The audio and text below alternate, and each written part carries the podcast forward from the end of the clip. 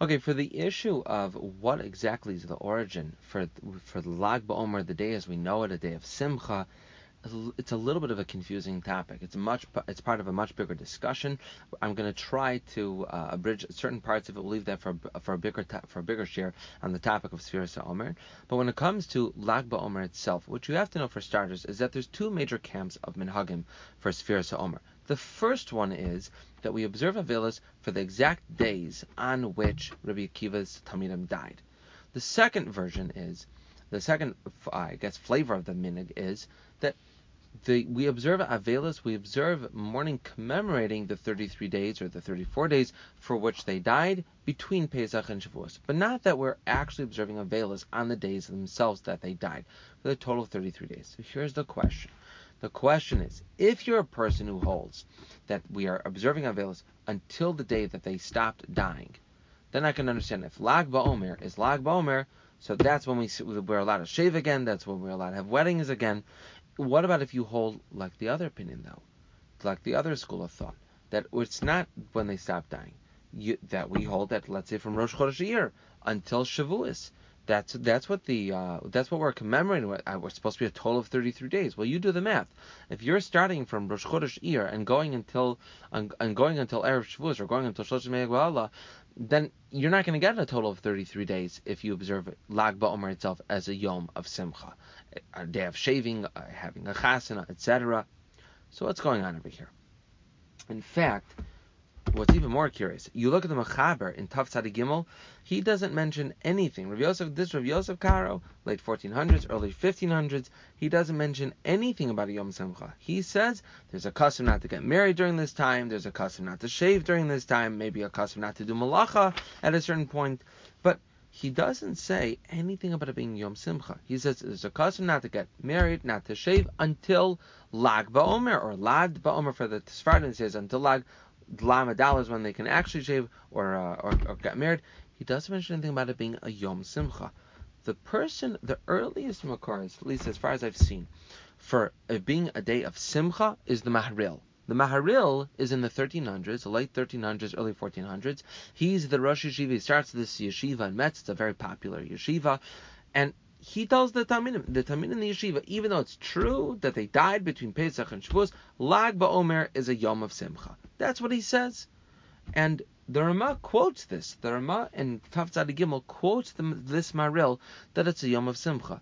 The question is, why is it a Yom of Simcha? The Mechaber himself, it, does, it doesn't seem to make very much sense. A person gets done with Avelis. They don't make a party. They they're happy that the Avelis is over, that the Shivas or the Shloshim is over, whatever the stages are. They don't start making a party. Why is there a party? Why is there a simcha here? In fact, this wasn't raised. This is this is a question at least that you see it first popping up at the Lavush. The Lavush again, the, the Lavush is the 15 middle of the 1500s to early 1600s. He's living in in Poland. He's a Talmid of the Ramah, the Talmid of the Maharshal. And he raises this issue. He says, if our custom is that before and after we're just observing the whole period as Avelis, then why are we observing Lag BaOmer itself as a day of Simcha? What happened? And he gives a very dochak teretz. He says, maybe they stopped dying just on Lag BaOmer. They were dying up until Lag BaOmer. They stopped dying on Lag BaOmer itself, and then they continued dying after Lag BaOmer. Very strange. Again, another very strange reason is the Pri Chadash. The Pri Chadash is Rav Chizkiah de, Silva. He's a Talmid of Ramosha Galanti. This means Ramosha Galanti has a yeshiva in Yerushalayim in the 1600s. The Pri Chadash is he's born a few years after Tach V'Tat. That's what we're talking about. So he's a, he's a little bit after the Lavush, and he wants to know what is the Simcha. I don't understand. You tell me that this is because the Tamir Rikiva died. He doesn't quote the Mechaber. The Mechaber doesn't say that there's a simcha. He just says they stop dying, so you're allowed to shave. They stop dying, so you're, now you're allowed to start. But why is there a simcha? He says, do you make a simcha because all the talmidim now they're all gone? Now you make a simcha? So he gives a teretz. His suggestion is, you know what it is? It's that now, thank God, Baruch Hashem, now the rest of Rabbi Akiva's Talmidim, now that he is amassed, he continues to have more Talmidim afterwards, and those Talmidim didn't die. That's what the celebration is about. That's what he says. Also, a very difficult reason. Then you look at the Gra. The Gra is a little bit later, a little bit after the Pri Chadash, 1720s. The Gra understands. He points to Makar. He he looks at the Shema. He says, where is it coming from that there's a simcha? He points to the Gemara Taanis. Gemara Taanis Taflaman Beis. He says, look, you see in the Gemara Laman Amid Beis is trying to figure out. It says with that there's a massive Yom Simcha for Klal Yisrael and Tu B'av. Why? One of the reasons suggested in the Gemara is that the reason for the Simcha of Tish, of Tu B'av is that the Jewish people, when they were in the Midbar, they would have to dig graves and lie down at the night before, and some of them didn't wake up the next morning.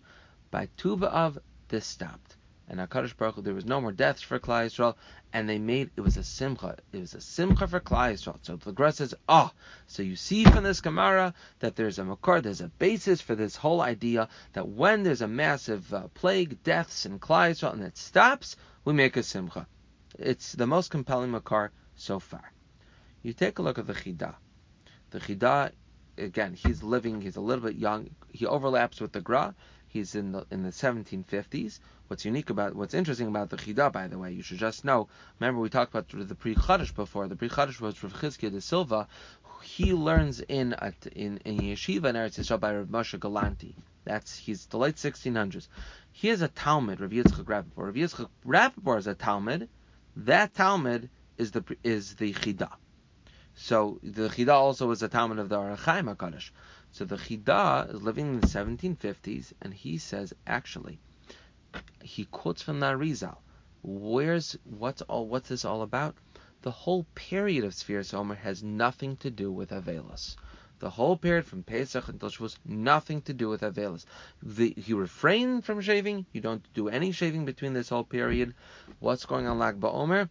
It's L'chvod Rishon Bar Yochai.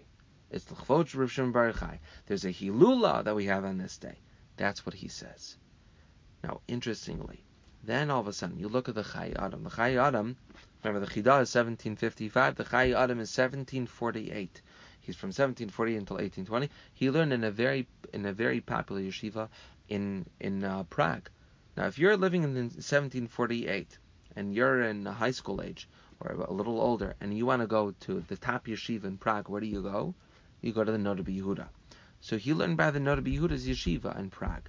The Adam, you look in Klal Kuf Lamed Aleph, what does he mention when he's talking about the customs in his city? When he mentions what's going on in Lag BaOmer, he says, there's a custom over here, there's a Hilula.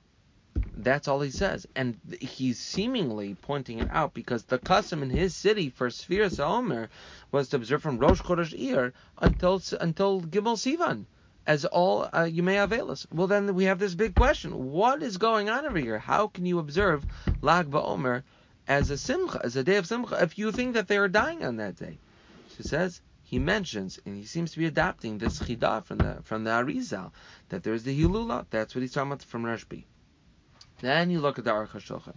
Aruch HaShulchan, we got Rav Yechiel Michal Epstein. He is living in the 1830s from from the la- the latter half of, uh, of the 1800s, and that's where you get the full blown story. And there he says, "Yesh od minig." Sha'isr nimshach gam acher lamed gimel ba'omer adat zaris O ad shlosh yemei agbala. Delfi pasha the Gemara. Because if you look at the Gemara itself, in Yevamis, it says, it's from Pesach until Shavuos is the whole thing. And therefore he says, "V'rak balag ba'omer ba'atzma mutter nisuan v'tispares, mipnei shemuchzik lanu liyamtif."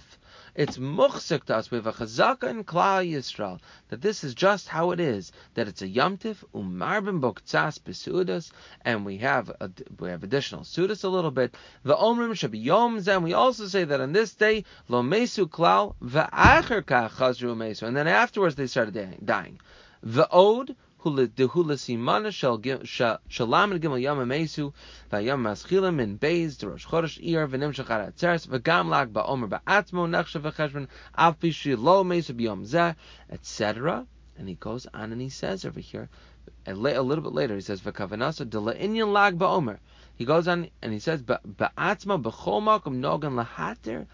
Bein lefi minagenu shel Rabbeinu Beis Yosef, or bein lefi minagenu mipnei shemachzikin hayom azel lektsas afanav, even on the mincha before it. For Ragilon lakrosa hilula the and we refer to it as Hilul Rashbi, Ube'eretz Yisrael, Marbin Betfila, Ubad Lakas Neros, Al Kiro HaKadosh, we have additional Neros who go to his kever, V'omim Shinistalik Biyomza, V'gam Yatza Mehama Ara and this is when he came out of the cave. That's what the Aruch says. The Aruch makes a whole hybrid of this. And he says over here, it's a muchzik to us that this is a day of Yom Tif. He throws in the Lavush. He says they didn't die the day before, they didn't die the day after. They, they, they die, excuse me, they died the day before, they died the day after, but they didn't die on the day of. But then he also brings the, the Arizal. He also brings that this is a day Hilula, it's for Shimon Bar Yochai, and that's why we have all these minhagim for the things that we do.